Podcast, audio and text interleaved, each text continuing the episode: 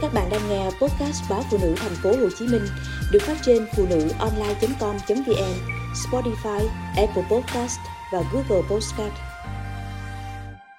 Chăm nhau đến răng long đầu bạc.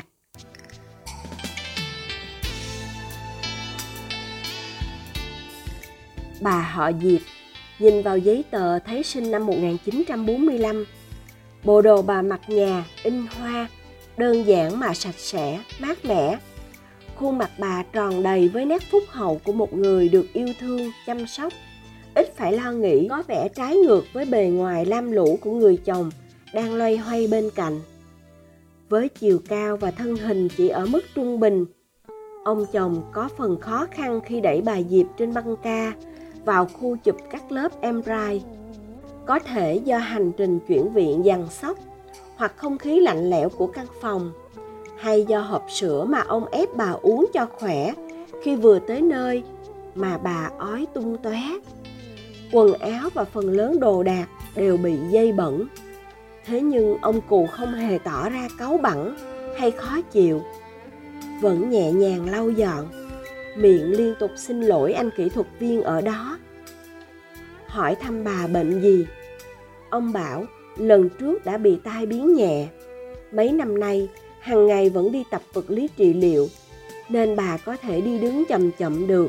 Lần này bà bị lại, khả năng bị liệt nửa người, tay chân cử động được nhưng chẳng còn đủ sức để có thể tự di chuyển.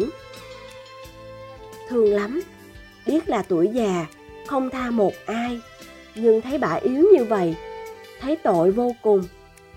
Ông buồn bã nói, nghe như thể ông còn trẻ lắm, chứ chẳng phải đang tuổi xưa nay hiếm, mà vẫn quên cả bản thân để chăm chút cho người bạn đời của mình.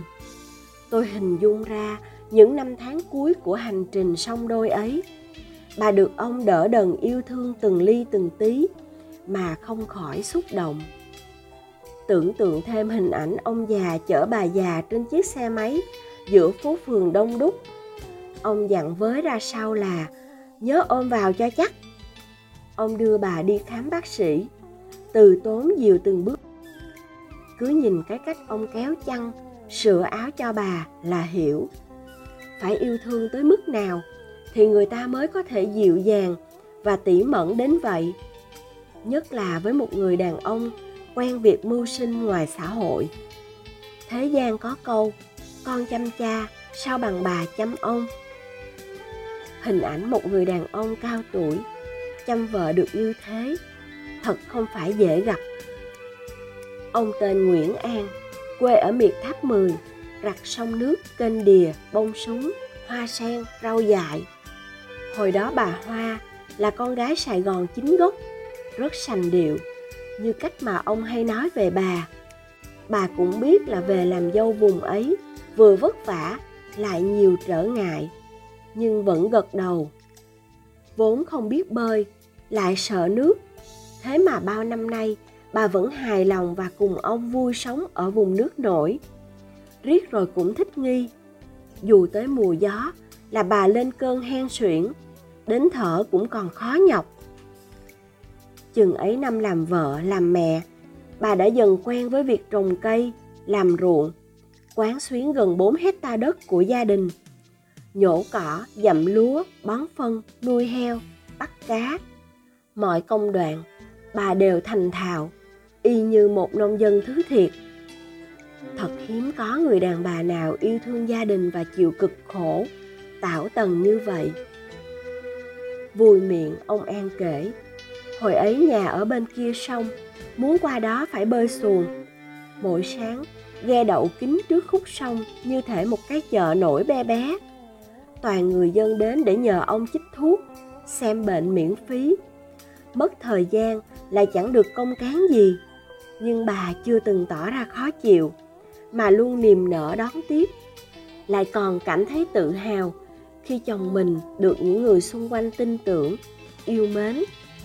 Bà bảo, ông nóng tính và quyết đoán, nhưng cũng vô cùng trân trọng và thương vợ con.